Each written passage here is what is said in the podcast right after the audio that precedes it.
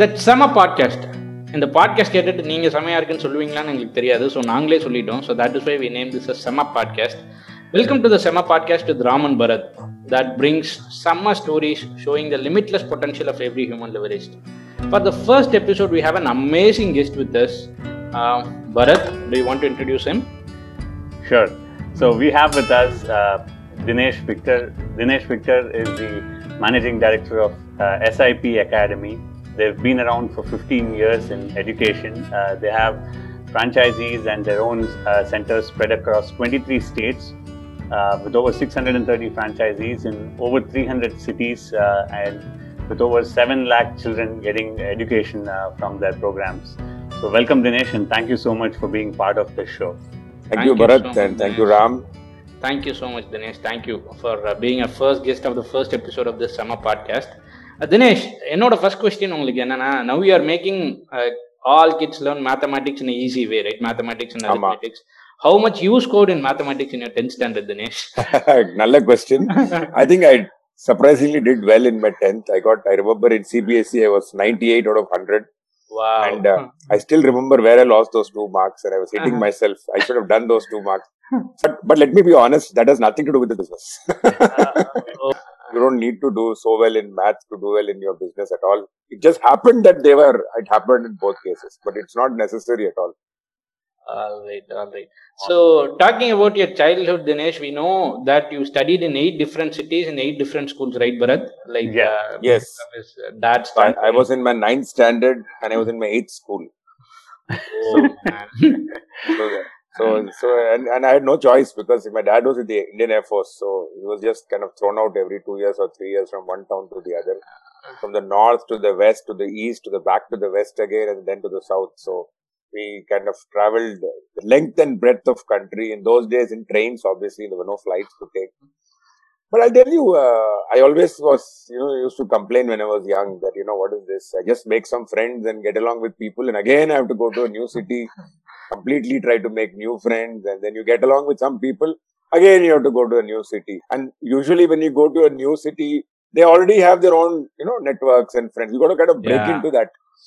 It was always a little bit of a, you know, I used to feel little, you know, I don't know the right word, but little diffident about, you know, trying this every time. But later on, when I grew up and looked back, there were two fundamental great things that I learned through my childhood. Many young people of my time had never traveled much outside their own cities or their towns. Uh, at best, they would have gone for some holidays. And, but I've actually lived there. I've seen people. I've talked to them. And uh, no doubt we were a little cocooned in an Air Force station. It was a little, you know, typical British English speaking and all that stuff. Mm. But still, one does get a lot of chance to meet with the local people, talk to them in the local languages, see the local festivals. And traveling by train used to take, you know, like, I'll give you an example. I used to live uh, in my class 7 and 8. where My dad was posted in a small town called Jaisalmer. Quite famous nowadays because of a tourist attraction. Yeah. But those days it was a kind of unknown town.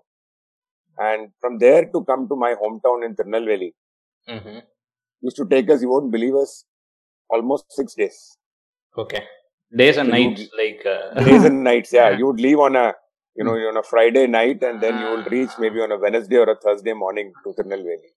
And then the whole journey back is kind of another six days. So you would go hmm. from Jaisalmer to Jodhpur, then Jodhpur to Delhi. You'll wait for the GT Express or Tamil Nadu. Come to Chennai, then you'll spend a night in Chennai, then take the Tirunelveli Express the next night, and then come to Nellai Express and then come to Tirunelveli. So the whole process, but we were young, so we didn't find the stress and we used to enjoy meeting. But the fact is, it told me about the vastness of our country, yeah. and it just gave me a great perspective of what a lovely, great country that we all are part of. And uh, second great thing that childhood taught me is the ability to get along with people even if you don't know them too well. Because a lot of people I know are kind of are comfortable in their own groups, you know. If you're a Tamilian, you like to be with Tamilians, or if you're a North Indian, you like to be with North Indians. But the language makes a huge effect, no doubt in that. But I was able to actually interact with different kinds of people, and that really helped me in my entrepreneurial journey because I have to obviously interact with a lot of people from across the So, how many languages you speak, Dinesh? Like, I actually speak largely only three languages. okay. That is Hindi, English, and Tamil. But I can understand Malayalam well because I was living in uh, Kerala for quite some time. And I can understand to a certain extent Bengali and Marathi because they're kind of closer to Hindi. And uh, obviously, one other thing that my parents instilled on me, which is true for most people of that generation, is study, study, study. You know, you have to do well, and you know, life will do well only if you do well at school. And luckily, I was in schools where uh, it was a smaller school in small, small towns, so I was able to do reasonably well. So that gave me a confidence that maybe I'm actually smart, you know, and that actually helped you to give the confidence to do well also in life. So I think childhood really gave me the right building blocks in many ways. I would say for uh, for what I was actually going to do later on in life. I just want to dig a little deeper on that. Like you said, your childhood played a very influential part, right? Can you talk us through a little bit about your home? You know, how your environment, your relationship with your parents, siblings, and family. You know, what was the value system you grew up around? So I think, uh, see, it's like a typical Indian family of the 80s. You know, everybody is struggling to make their ends meet. Even though he was in the Air Force, the last five days of the month you would have no cash at hand. So you know it will be tight in the last five days like everybody else. You would enjoy the first 10 15 days. And the last five six days would be tight. You would be scraping for everything. But luckily in the air force i was quite sheltered in the sense that you know it was a weird to have a nice house and a nice-ish place to stay. And and uh, one other great thing about the indian air force i realized much later on is that it's completely casteless and i would say religionless unlike the society okay. we see today I never knew what a caste is till I, you know, came in ninth or tenth standard, which is actually very unique. And I came out and lived in civilian life, I guess, in Trivandrum. Is when I first really realized there is some concept called caste, but there is a concept. and even uh, the great thing about uh, the uh, the way we used to live in the Air Force was we used to celebrate all festivals. So mm. though we were know, Christians have celebrated Holi and Diwali, and I always thought that is our own festival. And I never, never realized it's something unique and different to a religion. mm. At the other end, at home, I think uh, no doubt there was some emphasis on education and being serious about studying, simply mm-hmm. because, like, uh, uh, my mom, especially when I was very young, she used to insist that you know study well. You know, like typical mothers again, I was very lucky. Again, I would say it's all luck, you know, looking back. My mom was uh, also pretty educated for her times. And I realized this far later on in life. That time I didn't appreciate it because she was a housewife. But she is somebody who's actually done her master's. Oh, wow. She completed, but she did her master's uh, way back in 1960s in biology. Wow. And that is very unique of a woman. Which my sister yeah. only told me much later that a lady who can speak good English and who can also who has done a master's is extremely elitist in the India of the 1990s, 1980s. Oh. And she yeah, herself even... realized this very interestingly when she went to England. My sister went to England, and when she told her English friends that my mother is a postgraduate, they were stunned because most English friends of hers didn't have mothers who were postgraduates. the idea of knowledge and education was there in our family very young without realizing it and putting it on your face, you know. And that I think uh, Bharadwaj also was one key thing, which again I realized it much later in life. At that point of time, I would play like everybody else in the evening, go for cricket, football. Mm. Only thing during the exam, one would take it a little more seriously and you know try to study a little bit. Uh, but still, you made it to IIT, you know, Dinesh. Like uh, I'll tell you that story a little later. That's, I'm much much younger age. Mm-hmm. So I was to read books, and again, a lot of books. My dad brought this interest. So I have read all the Secret Sevens and the Hardy Boys and the Nancy Drews and the three five find out. That was actually a very good fiction. I also love all these fiction reading and Amar Chitrakatha comics. So I was actually quite eclectic, I would say, in my early age, which again, a lot of young people, I guess, don't have that. Uh, they're a little unfortunate not to have that exposure when they're young. So I've read quite a lot of the typical fiction books, and that also helped me a lot. Reading books has been a great, uh, I would say, habit which I've continued. Obviously, later on, I moved to non-fiction books. Now, coming to IIT, I think mm. that was a natural progression because in 10th standard, I did well. I was second in school, so they thought you were smart. And I was I was new to that school. I went only in ninth.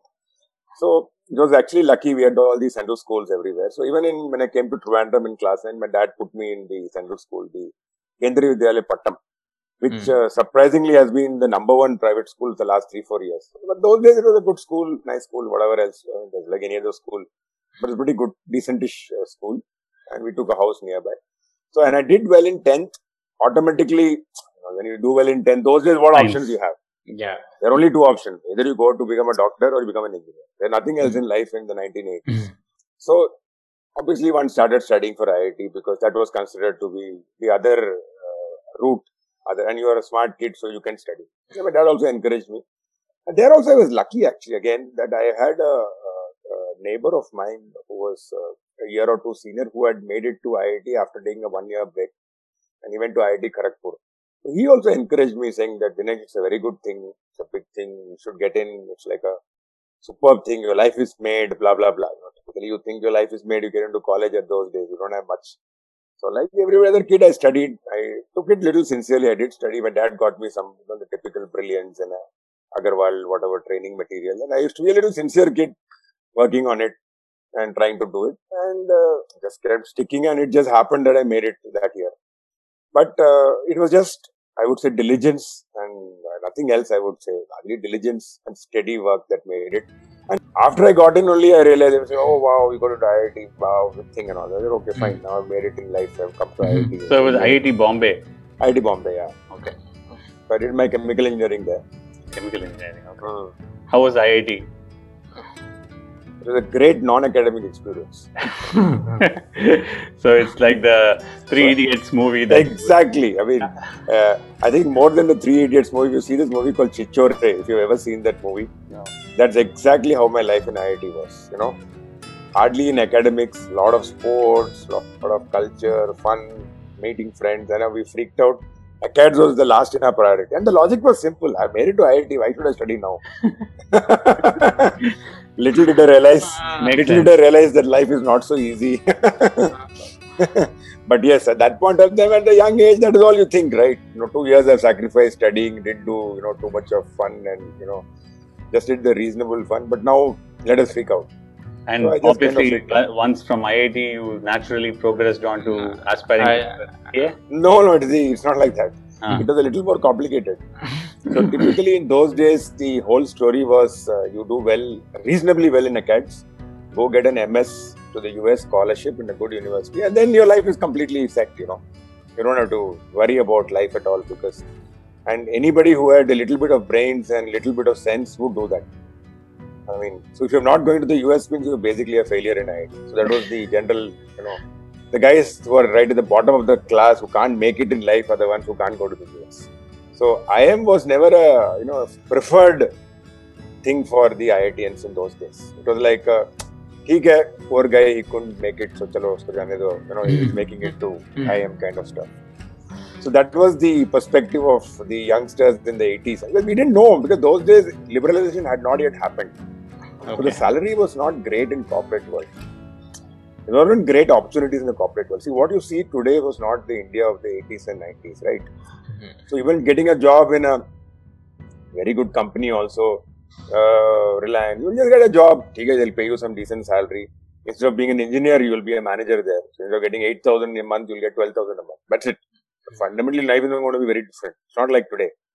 But if you go to the US, life is completely different. You know, you can earn a lot of money in dollars, you can get sixty, seventy thousand dollars a year salary, you can buy a house quickly, you can buy a car, car, you can travel around the world, you can save a lot of money, blah blah blah. It was very far more financially lucrative than joining corporate India in the An 90s. easy path. Better. Those days visa were also easy, right? Not Visa also was very, very easy, very Yeah. easy. There was no problem at all. Mm. So that is the general life, and it was a great idea. But somehow, I did uh, honestly. Uh, if you ask me, one of the key turning points of my life was in IIT, and the turning point was not anything else but a abject failure, okay. really abject failure. And I still remember that day very well.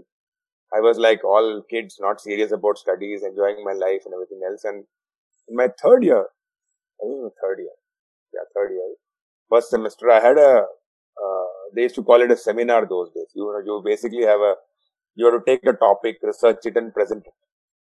So I also had picked up some topic. I forget what the topic also was now. And like everybody else, I just went through the motions, didn't take it seriously. Till the last few days, then you have to, you know, complete the, whatever report and then you have to make a presentation on the, so I rushed, did the report.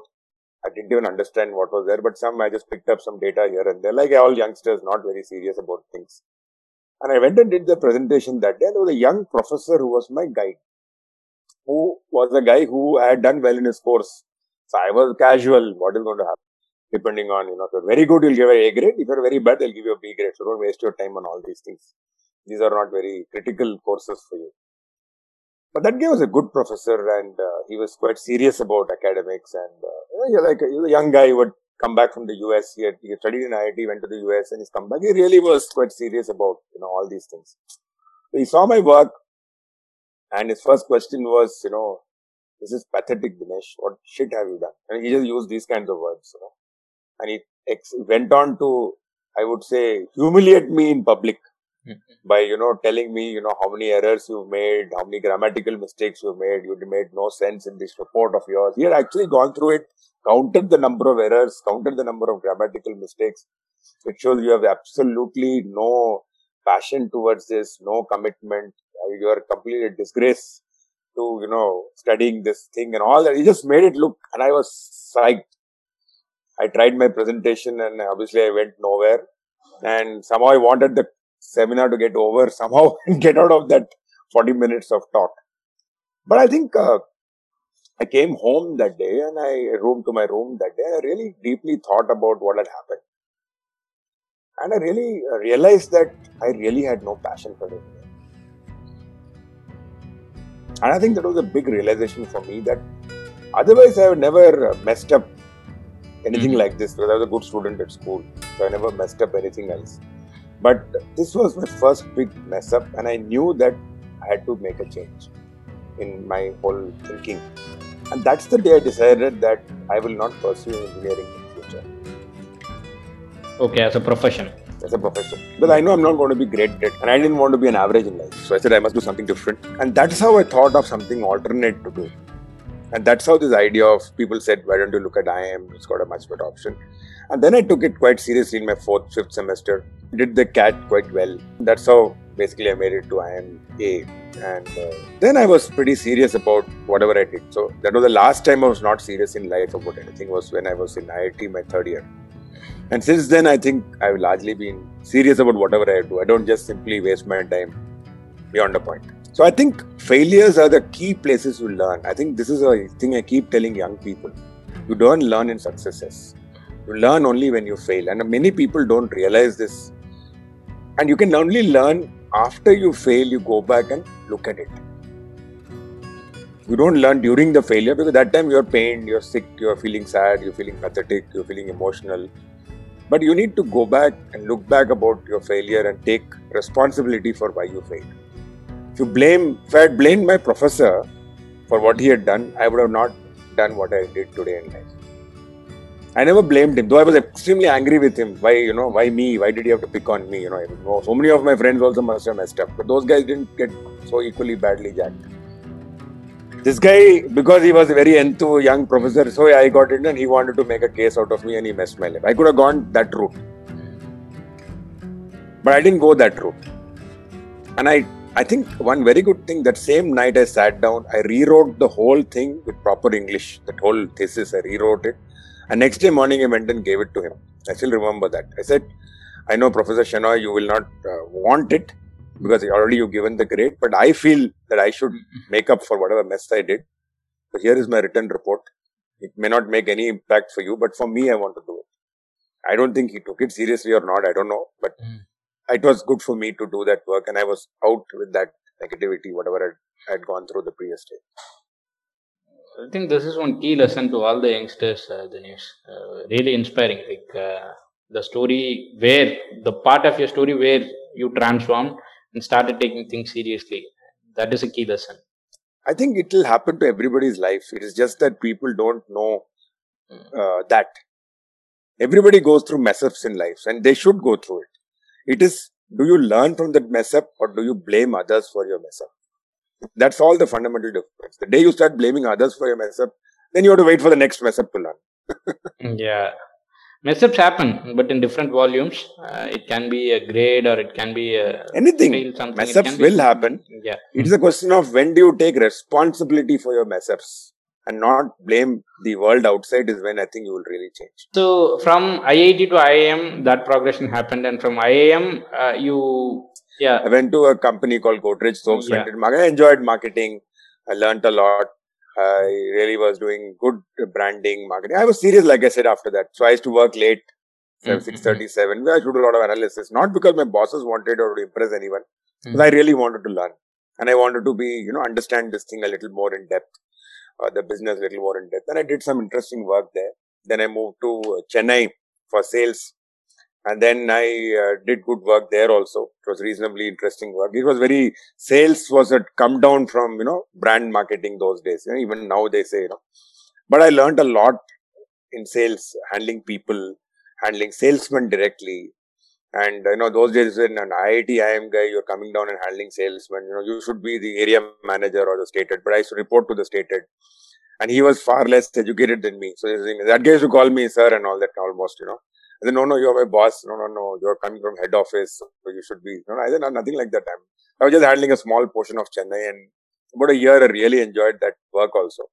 And I think one of the salesmen tracked me down after almost what 30 years and he called me sir, how are you? And all that. Just a few days back, somehow he got my number and he called me. I still remember you. I just spent six, seven months those days. And then I moved to a bank. Those days it was called Grindlays Bank and later on became Standard Chartered Bank. And that was more a purely financial decision because this, uh, all my friends and my wife said that, you know, this will be more money, you get into this. Why do you want to struggle and work so hard and not earn enough and all that stuff? And okay, I also wasn't going anywhere in Chennai. The sales career wasn't going too much in Godrej. So I kind of moved to the bank. And there also I learned a lot. I, I learned a lot about banking. It, it did pay a little bit more money than obviously the other job, but I learned consumer banking and how people you know, look at. I had no idea of the world of uh, finance and banking, and that gave me a lot of understanding of processes.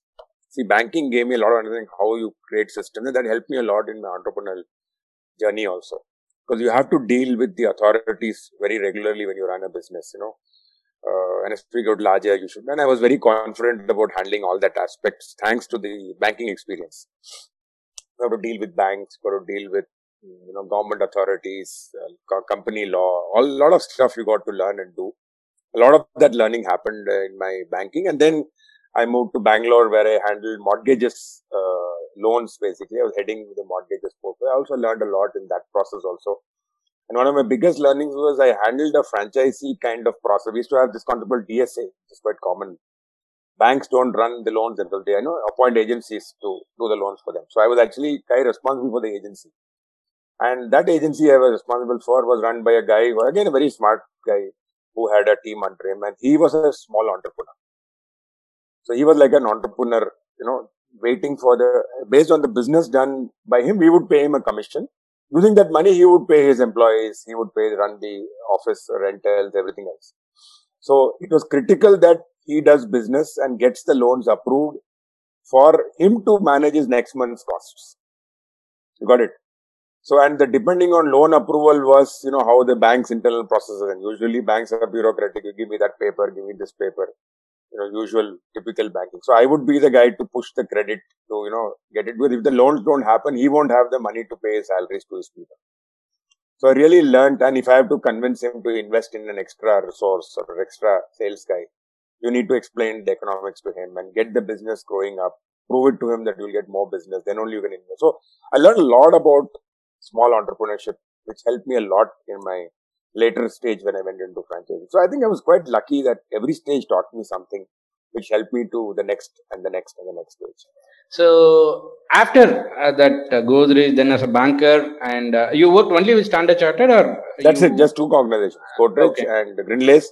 That became Standard Chartered. So fundamentally and then, three, then started. Yeah, then got into your edtech business. Edtech. So, you worked with some other company, right? No, no, no. Before starting SIP? Yeah, so I'll tell you how it started off. So mm-hmm. the interesting thing was, uh, again, it is like many other things, it is factors not in your control, but you just kind of make use of it.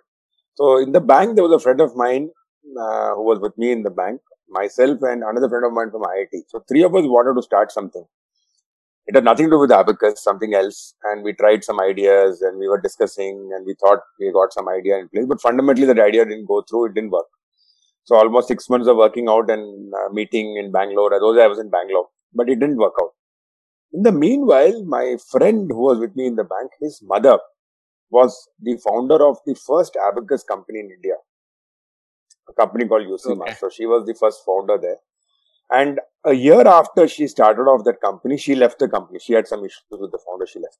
Dinesh, for the benefit of others, can you just tell very quickly what is abacus? Yeah, the abacus is a very small instrument uh, which is used by usually in the old days to do calculations, addition, subtraction before the calculator. But over the last, I would say 20, 30 years, it's been used as a tool to train children, which is not some very modern idea to train children. And in India, it started about 20 years ago. It's internationally maybe about 30 years old. So it's largely a very modern idea. And uh, it's, it's, it's training children like many people think it's to train in math, which is true. Kids do learn math well. But if you've seen certain videos, you know, kids are able to do math mentally. They're able to do you know, numbers. If you give them a set of numbers, they'll add it mentally. So it looks very interesting and kids are able to add numbers using their brain to visualize numbers. But the real benefit is not just the fact that you can do math easily and you can add numbers mentally. The true benefit which you show it over longer run is kids develop their ability in their brain to learn faster. And how they do that is by developing their concentration, their visual memory, the learning skills. And this combination helps the children not only to do well in math, but also to absorb learning in other topics quite faster than normal. And they're able to use, you know, larger portions of their brain. There are MRI studies which show that kids are able to use other larger portions of the brain to absorb problems. And this is useful for kids, not just in class four, five, six when they learn, but also this skill ability stays for them in the long run in life. So a lot of people don't understand the abacus because they see it as only a math, easy math tool. No doubt that's an attractive reason and marketing way to call people in. But the true benefit is a lot more deeper for kids and much more longer standing for kids in life. So you said your your colleague's mom was specialized in this instrument. Yes, not specialized. He just had started the company. So okay. nobody gets specialized in the initial stage, but she knew about this idea. Okay. So coming back to that story, uh, we were starting something. It didn't work out. And I met this auntie and she told me that, you know, why don't you people start abacus? And that's how I got introduced to the word abacus way back in 2000. And but uh, how you believe that idea will work? Like what? Believe at all. I tell you honestly, in the beginning you are not clear about anything. It is all. I really love this word, impetuousness of youth. When you are young, you think you can do a lot of things. Which is the naivety, the in- naivety, the innocence, and the impetuousness. we can do anything. Kuch bhi karenge types. You know that you know we can manage anything. So it's just the confidence of youth. And at that point of time, we were very keen to start something See, it was also the other way. And nothing was working out. So when she came up with this idea, okay, let us try this out. So that is how we started. So when you say try it out, you mean t- training people in usage of this instrument for improving their cognitive abilities? No, no, it was running it as a business. Okay. Try it out as a business. So we didn't know all that, what will actually work till we started it out in depth. So I and said, what okay, did that business involve and what did you see in it? Yeah. So then we spent the next one year understanding the business. So 2000 is when we heard about it. Next seven, eight months, we did some um, calculations. What is the fee parents can pay? Some simple basic Excel calculation. And at that point of time, without too much of, uh, you know, great understanding, we said, yeah, this looks like a good business. If we get so many children, it will make enough money to pay our existing salaries. So we did that mm-hmm. simple math.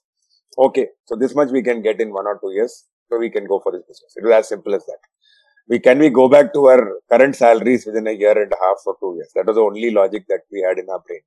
Then uske baad it'll it'll go better, so it'll get better only with time. So we don't have to worry too much. And that's how we started the first venture with uh, these uh, three of us and this uh, auntie of ours in 2001. Uh, in we, when we tied up with a company in Malaysia to pay them a royalty to learn how to do the abacus. We had uh, done on that work. Uh, and we started off and uh, we were the second company in the country to start the abacus in Chennai. Uh, and even the UCMA is also in Chennai. So Chennai actually is the home for the abacus for the whole country. And first one and a half years it went off quite well. We had about 70 centers and you know quite a few students had joined us.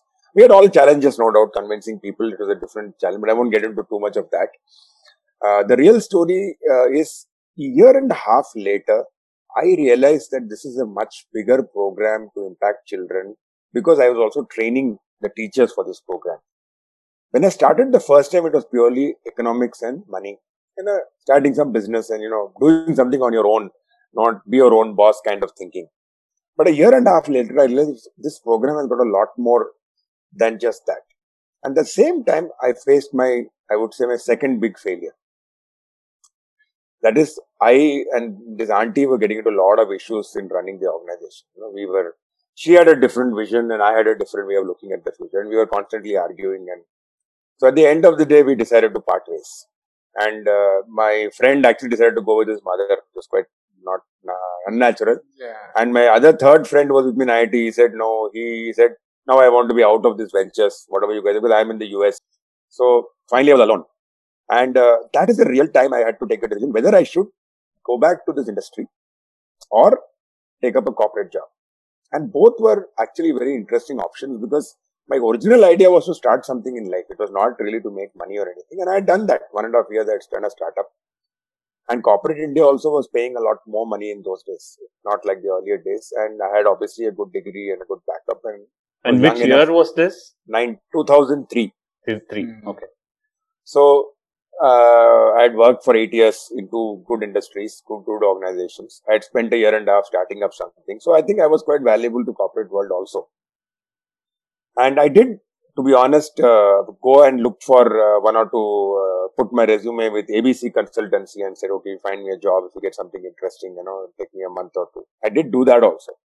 But parallelly, I also thought deeply about restarting the Abacus program because a lot of people told me, Dinesh, you know it for one and a half years. Why don't you restart? And finally, I, I went to Malaysia also. I met the, you know, our, the company which was working with us and I met the founder there and I told him that I like the way you guys teach and the, your concept of teaching, but I don't want to start Abacus with somebody else.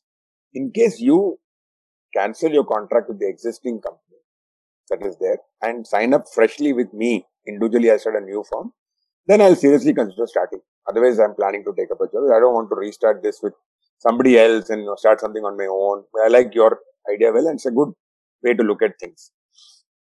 And that was also something good that he took some time and he came back and said, okay, if you really want to start off, then I'll cancel and come to you. And that is where my second, I would say, big decision in life. The first big decision I would say was not going to the US and staying in India, which was a big decision at those days.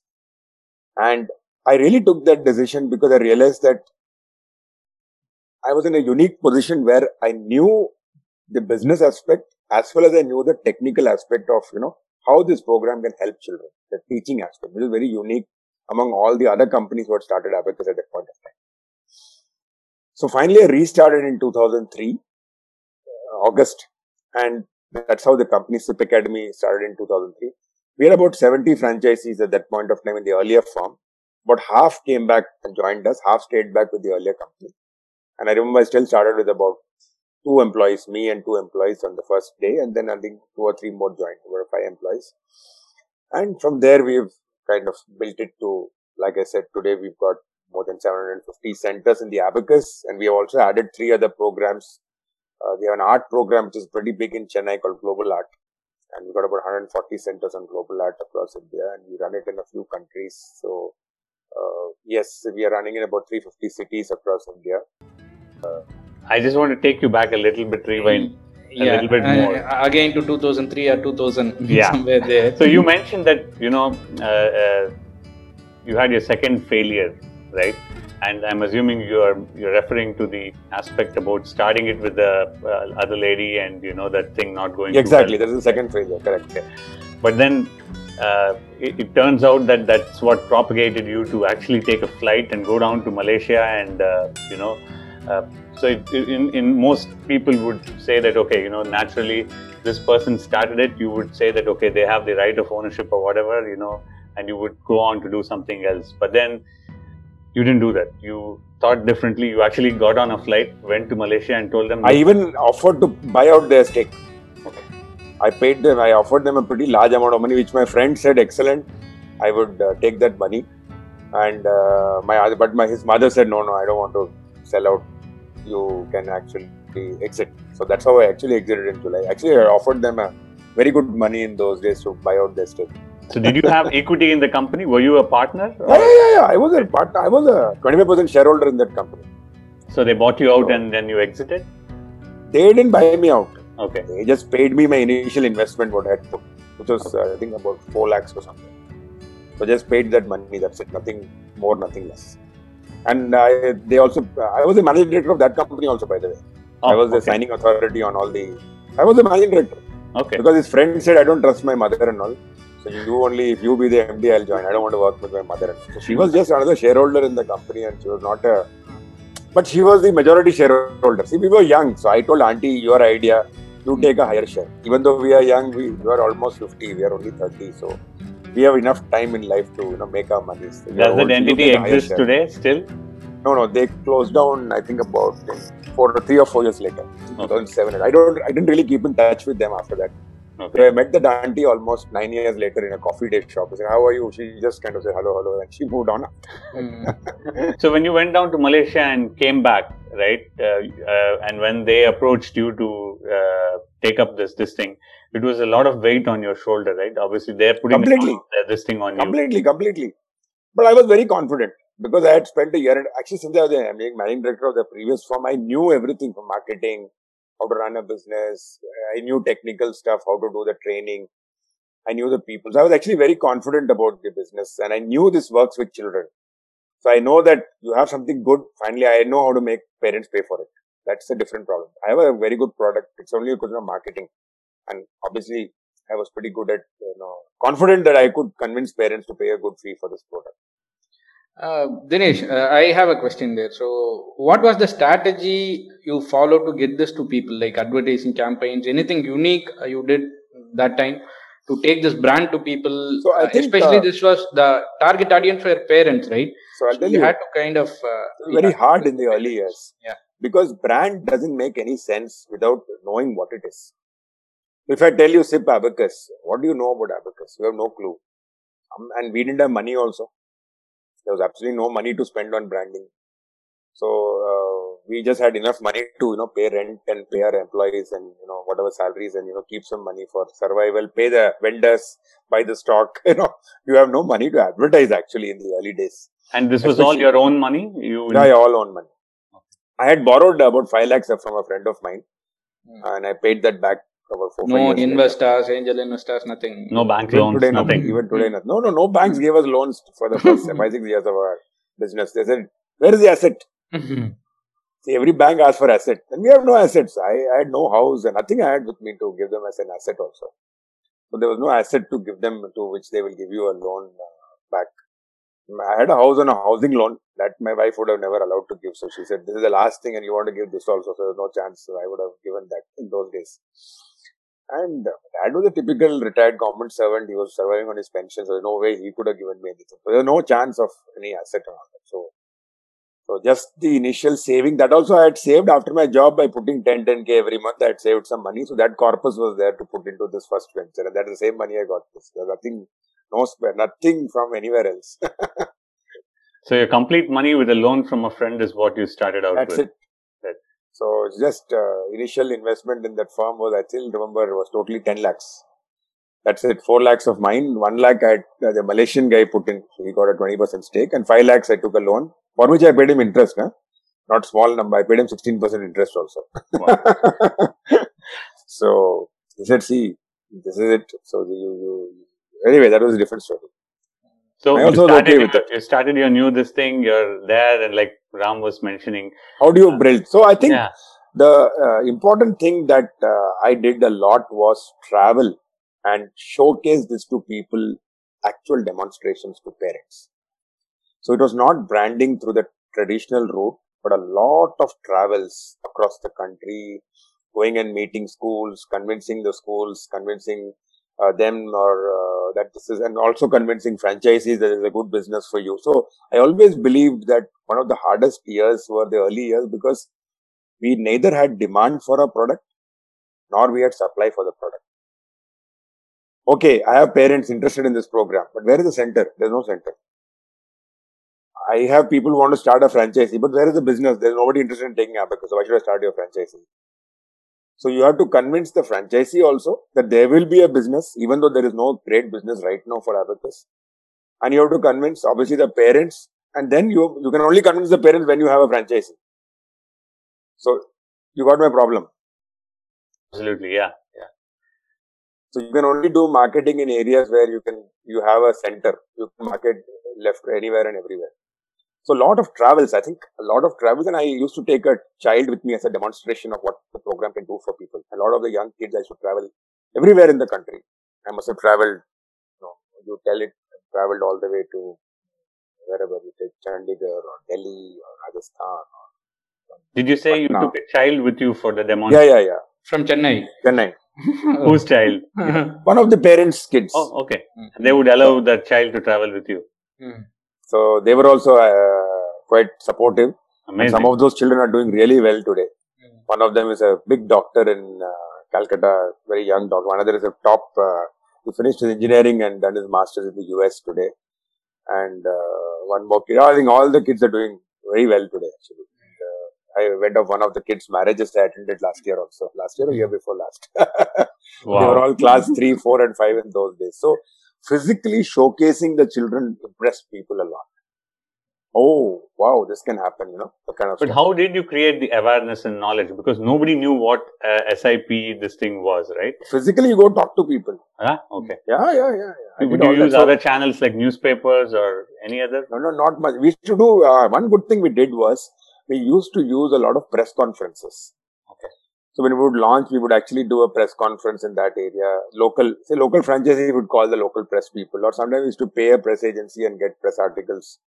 And obviously, the press was very impressed impressed by seeing all these things. And I think that is where my IIT IIM degree helped a lot. In my life, if you ask me where my IIT IIM degree helped was this. So they would say, Dinesh Victor from IIT IIM is starting. So press would come in. Who are these young fellows coming and talking about, you know? So I was actually quite uh, grateful to my degrees in those days. And it also helped me in getting a lot of franchises, I think. So the local manager of that state or local partner in that state would say, see, this is run by one IIT IIM guy. So it must be a good company. So why don't you jo- join as a franchisee?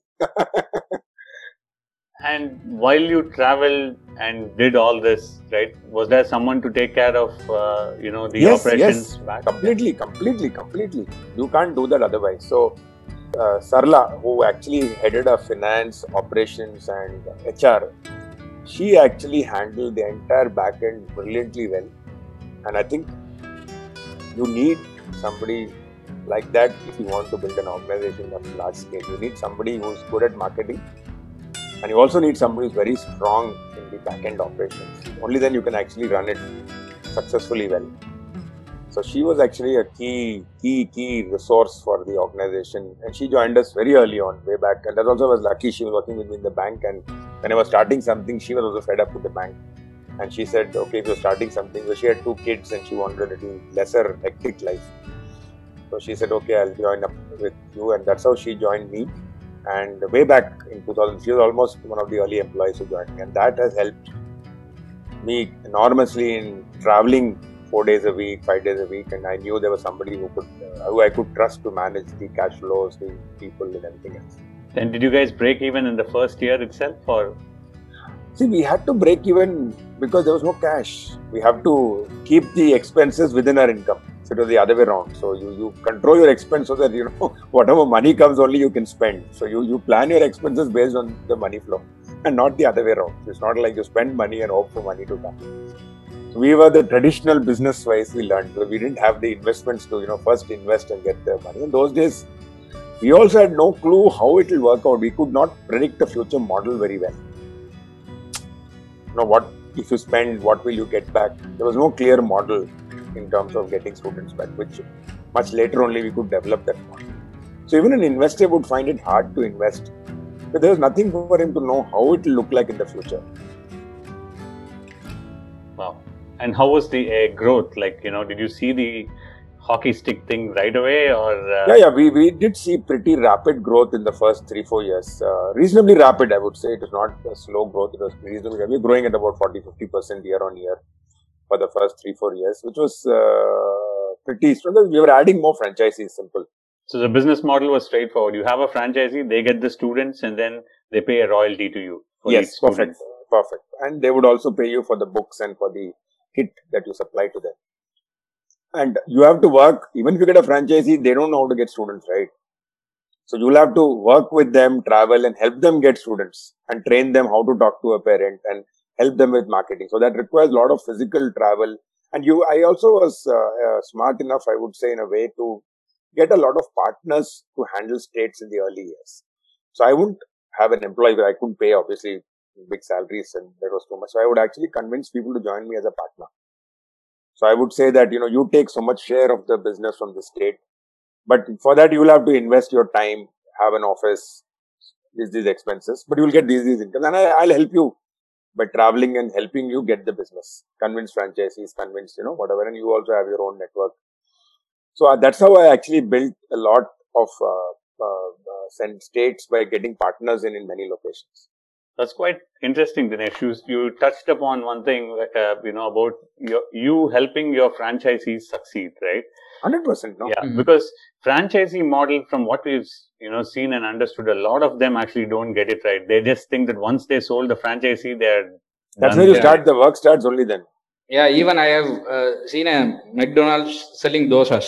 So that ah. is like people are not sticking to what exactly it is, right? No, so no, that is because uh, the organization hasn't invested enough time with the franchisee to help them build them and make them make money. So that is why we are successful after. I just years. want to dig a little bit there on your experience of how to make a franchisee model successful. You know, you just throw some light on that. No, I think uh, it's not that complicated. If the franchisee is financially viable, then you are successful. So you have to make sure that he is financially viable at a very simple level. I mean, that's a fundamental thing. If they don't make money, then you are obviously not going to have a viable business. So when you go look for a franchisee, right, and uh, they talk to you, what are the things that you evaluate before you decide that you want to give them a franchisee or not?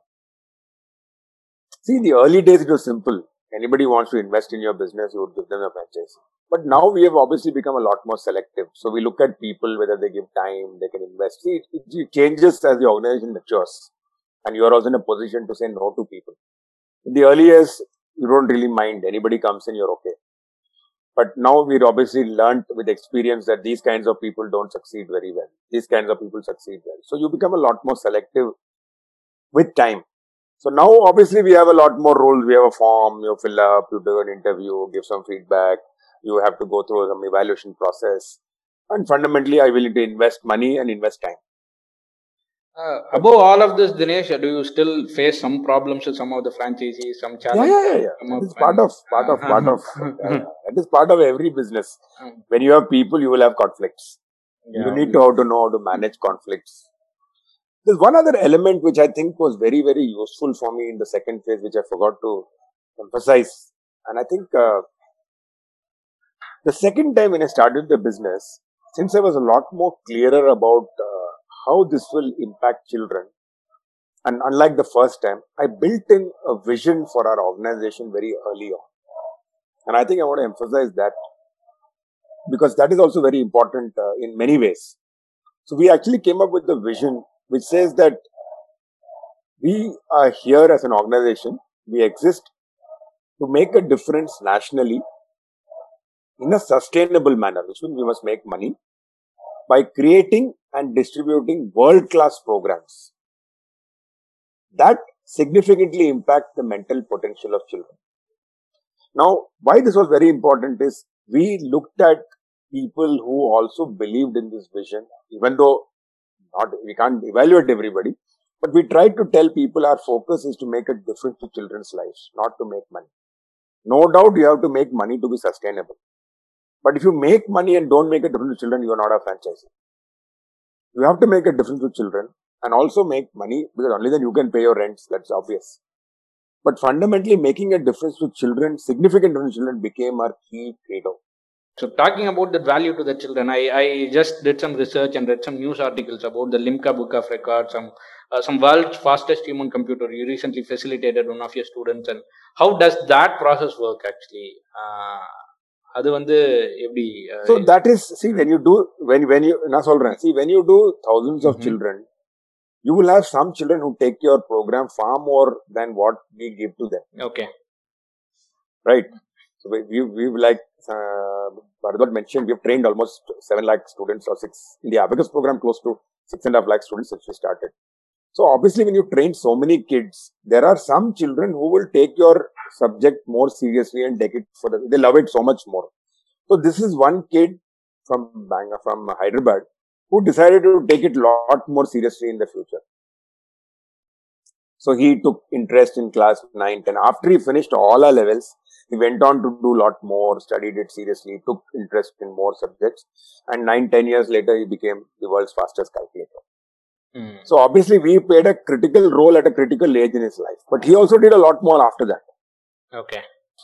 So it is not that we make people human calculators. No, that's not our goal. Okay. Hmm. It's not that. Our goal is to help children to do far better than what they are currently. Mm. And we just have a three year intervention approximately in every child's life, right? So they come to us in class three, four, five, or whatever age. They finish by class six, seven, eight. That's it. They're out of our lives. Hmm. so uh, I just want to slightly steer this conversation uh, to a different direction. So I mean, obviously working all these long hours, you know, putting all the hard work, travel, you know, doing all this takes a lot of uh, your commitment and time, right? So you you you had mentioned in our conversation that you know uh, your wife wouldn't let you have the house and all that kind of stuff mm. before. So talk us a little bit about how you know your time and this thing in your professional life uh, and your personal life as well. You know, we just want to understand. Or the kind of sacrifices you have to you make in your personal and, you know, life. Exactly.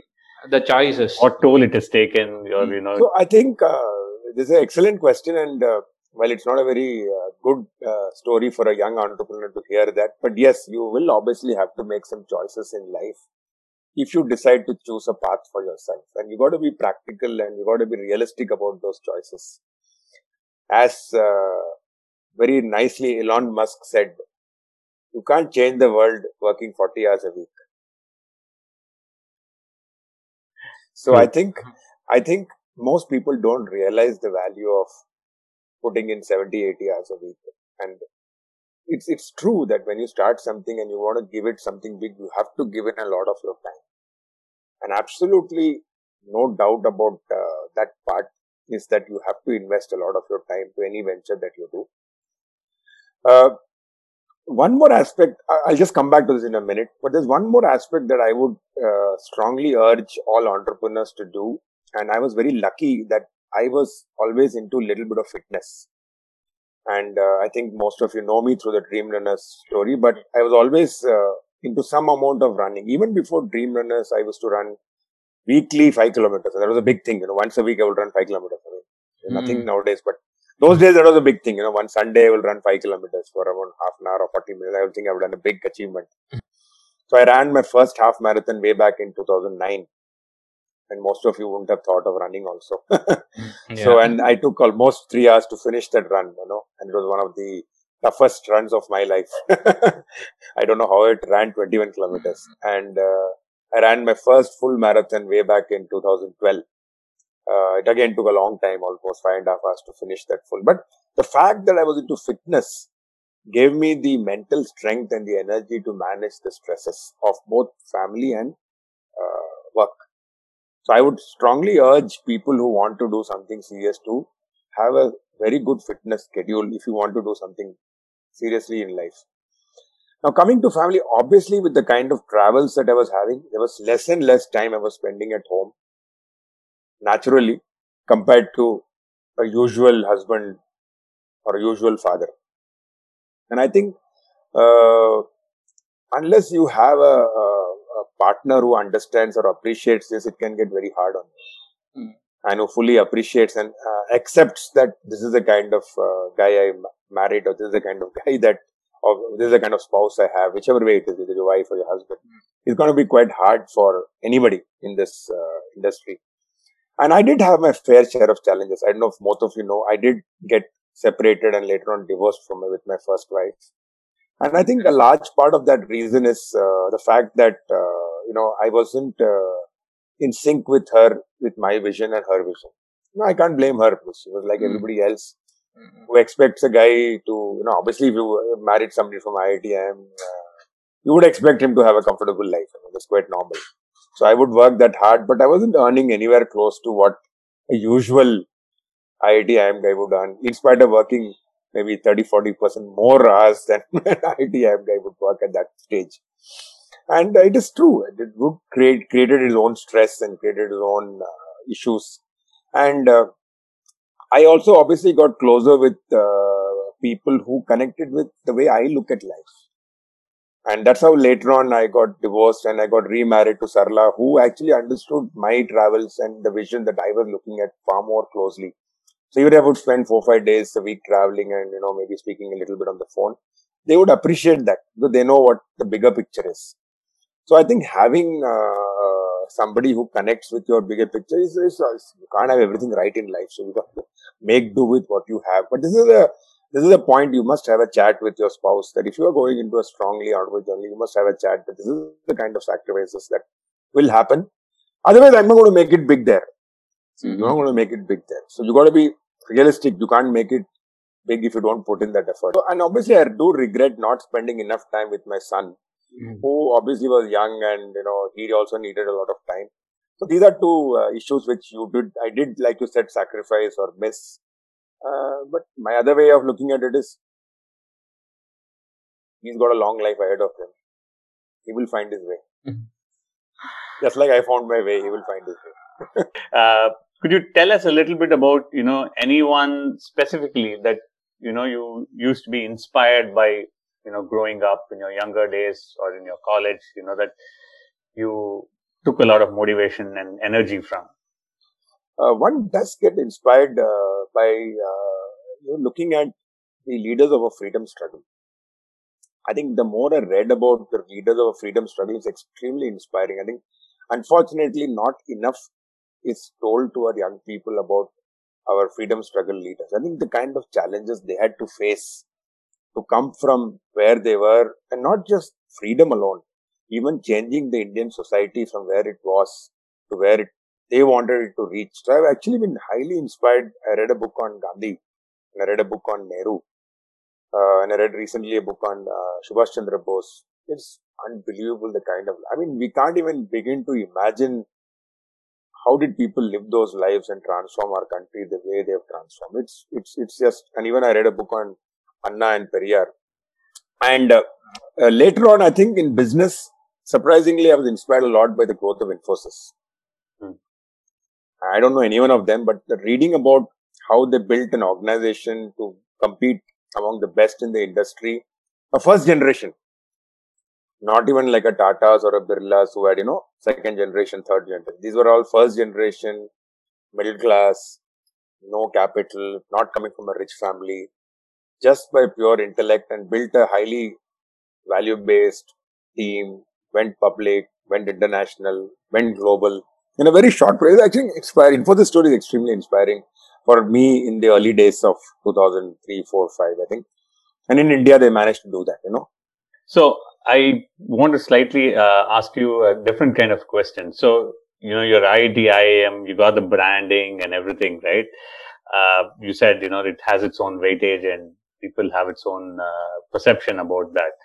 Um, and you had the privilege of education, right? And the value Completely. of your mom being a postgraduate, you know, yes, very forward thinking family. So with all that and you coming in, in you are where you are today and how much of it do you attribute to hard work and your privilege versus luck? See, I'll tell you, uh, it's always nice to look at things binarily. There are obviously elements of luck in my life which have built me to where I am. And there's no doubt about it like you rightly said, my childhood, my both my mother being a postgraduate, my dad also being someone who interest, involved me into studies and reading books. And he also was an explorer in his own way. He inspired me in many ways about, you know, exploring about reading and thinking about things differently. So that is again not in my hands. So luck. I was just born into that family and then I was born into a family which allowed me to travel across the country. So no doubt a large element of my uh, success today is for factors on which I don't have control. But, and there's a big but, and I always tell that to young people, you can't choose the circumstances where you were born or where you came up from. It's not in your hands, right? Now I could have, but I, for a long time in life, I, I really thought I wasn't lucky. I mean, now looking back, I know I'm lucky, but for a long time, I never thought I was lucky because I was like everybody else. My dad only had a scooter. He couldn't have afford a car also. So the best he had was a scooter, and you know we had all our lives only a scooter. I bought my first car only after I started working. Where I would see a lot of people having a car, said, "Oh my god!" And in all entire my hostel life, I had only a cycle.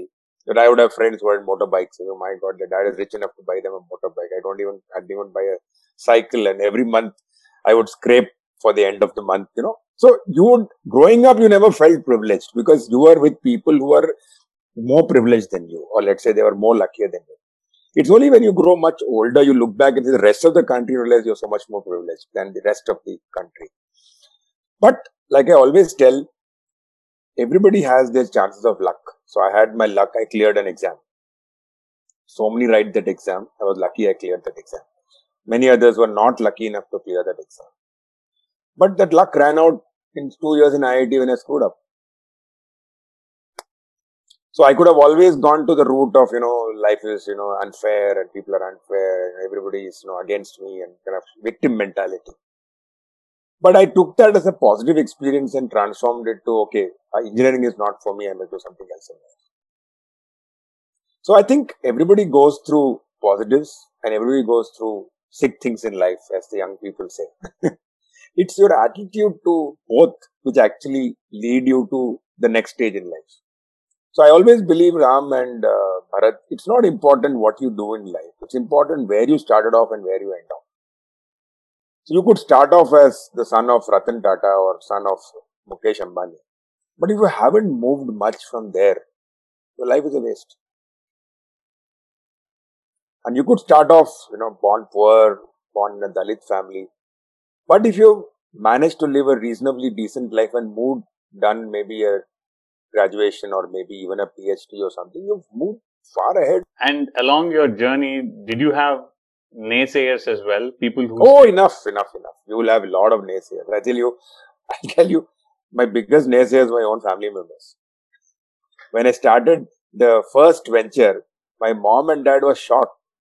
They said, Dinesh, how can you leave a foreign bank, regional Job. manager job, paying you so much of salary, giving you Saturday, Sunday off, getting so much of respect, so much of money at such a young age? How can you leave it to take mathematical tuition for children? You could do that, you know, you want to do some NGO work, weekends you go to free classes. Why do you want to give up your job for that? that was their one line description of the business Yeah. teaching maths for children. You can do that free on Saturday, Sunday. Uh, And I can't blame them because, you know, like every other parent, they love, want their children to be comfortable and safe. And with their knowledge, they felt what I was doing. but how how did you manage to convince them? Like, uh, See, I was a guy very early on who decided to do what I want to do. And that is, I must thank my dad for this. He never interfered with whatever I wanted to do. And he said, you just do what you want. It's your life. And I will, whatever possible, I will support you. After a point, I cannot support you. But then it's your life after that. Because I have only that much ability. So, uh, and I'll give you a great story on this also, just for your information. I wrote my IIT, but surprisingly, I also wrote the All India medical exam and I became actually cleared that also. So I could actually become a doctor also. okay. That was the first year we had this All India CBSE exam way back in 1988, I think. So I cleared it. Just went and wrote because I did, there's a school in come, I filled the form, so I went and wrote the exam. So I would have got into Trivandrum Medical College and I would, may have become a doctor also today. After a year of IIT or year and a half, I went back home. I told my dad, actually, I'm not liking IIT at all. I told him honestly. I, I was reasonably honest with him that this is not, I don't think I'm going to do much. And I was quite frustrated. My grades were not good. I was enjoying everything else except the academics. My dad actually told me, Dinesh, if you really want to quit, you quit and you study and go back and do medicine. I'll support you wherever I can. After one and a half years of IIT. And I think that was a huge uh, positive. I obviously declined it. I said, you already wasted so much money on me. I can't allow you to waste another five years of your money on me. But the fact he made that statement gave me a huge amount of courage that he believes in you and it's okay you made a mistake. You can still change it. And I think I've always been my own after that. So uh, now that acquisitions are happening, right? So you have got any uh, acquisition proposals from the biggies, so-called biggies? Uh, Did they come to try and bully you and or acquire you or you uh, know? uh, So I'll tell you. Uh, Maybe you can club that with the other thing I had in mind. Both are slightly complementary. Is the future? Ah, I was going to answer that. Yeah. Yeah, same thing. I was going to Yeah. say that. So actually, uh, the good part is uh, we are in an industry which nobody understands what we do. So they haven't really, you know, it's not like a school or a IIT exam preparation center or a, you know, I medical exam preparation coaching. That all people understand. They haven't, they haven't really understood our business very well. but still people understand the numbers right like uh, what it is so Yeah, yeah. way- yeah So- So your parents have summarized it: teaching maths to kids. Kids, exactly. so what these guys are doing, you know, teaching maths to kids, you know, they've not fully cracked it. And uh, uh, no, there's one more point that you haven't asked me is the COVID part. That's also an important part of our story. So let me quickly combine both so that I won't waste too much of the time of your listeners. COVID also was a great time for us because we've never run this business online. And COVID told us how we can manage this entire business without meeting a parent completely online and uh, using known technologies, largely Zoom or Google Meet and WhatsApp. We can use existing technologies to actually deliver content and deliver kids' performance almost equally good as what we were doing in the classroom model. Almost equally good. And this has actually opened up our business completely from what it used to be before COVID. No doubt we lost a lot of business, about 25 30% of our business dropped during the COVID period. But the learnings that we've had in the COVID period are something which will hold, help us for a long time. For example, now we can teach kids in the US, hmm. in London, the doors are would never have thought of one year back. And we are teaching, by the way. We've added quite a lot of international kids in the last seven, eight months, which would, we didn't add a single kid before that. But I think 2020 has made us an edu- edutech company. We can train teachers, we can hire parents, we can supply the stock by courier, they can learn, we can even supply some books by PDF and stuff like that. So, using simple technologies at our disposal, we can deliver content to kids anywhere globally. I know this business better than anyone else. Maybe I'll make some money, that's it. But I was never keen on money from day one. If I wanted money, I would have started this business in the first place, right? Mhm. I want to make an impact. So if somebody comes to acquire me and he can prove that he can make a better impact with me, then I will talk to him. Otherwise, just for money, I'm not going to talk to him. Dinesh, how much of the content that you're delivering is proprietary to your Completely propri- proprietary. fully belongs to you guys? Fully belongs to us. You developed it over the years. No, no, no. We've taken the original Malaysian content. Later on, we've taken over the Malaysian company also. So that's how we are now running it internationally. Okay. So we own the full content. Which Full year was this? Did you? acquire? 2016 end, Mhm. November 2016, we signed an agreement. They were not growing too much very well, so we kind of took over. So now that's how we are running it in so many countries. So, Thank you so much, Dinesh. It's been thank fantastic. you so much dinesh it is very nice talking to you and thank you Right. for all your time and So I also want to tell people that uh, you can build world-class businesses sitting out of India and sitting out of Chennai. But yes, you need to be. I do a lot of reading, so you need to be reading a lot. So it's not that my IIM taught me everything. They just gave me a start. That's it. A lot of my learning has come because I've read a lot of books. Uh, some of the really good books, like you know, the Good to Great series by you know uh, Jim Collins, has been quite inspiring for me. A lot of, lot of really, I learned read a lot and I learned read a lot of history, uh, politics, management, and that gives you uh, economics, uh, psychology. A lot of books on psychology. It gives me a great amount of insight. And uh, so again, thanks to my travels, I get a lot of time to read. Mhm. So I think I've lost a lot of my reading in the last one year in COVID, sitting at home. Mhm. so that is, I think, I- it's just that you know, you, you have to keep building your knowledge, and you can make an impact over time. and certainly a great impact you made, Dinesh. That was Dinesh Victor from SIP Abacus for you. Thank you, Dinesh, for sharing the journey of your life with us. And thank you, audience, for listening to this podcast. And don't forget to leave us your comments. And all we ask you to do is share this podcast with your friends if you enjoyed it. And until we bring you the next summer story, this is Ram and Bharat signing off.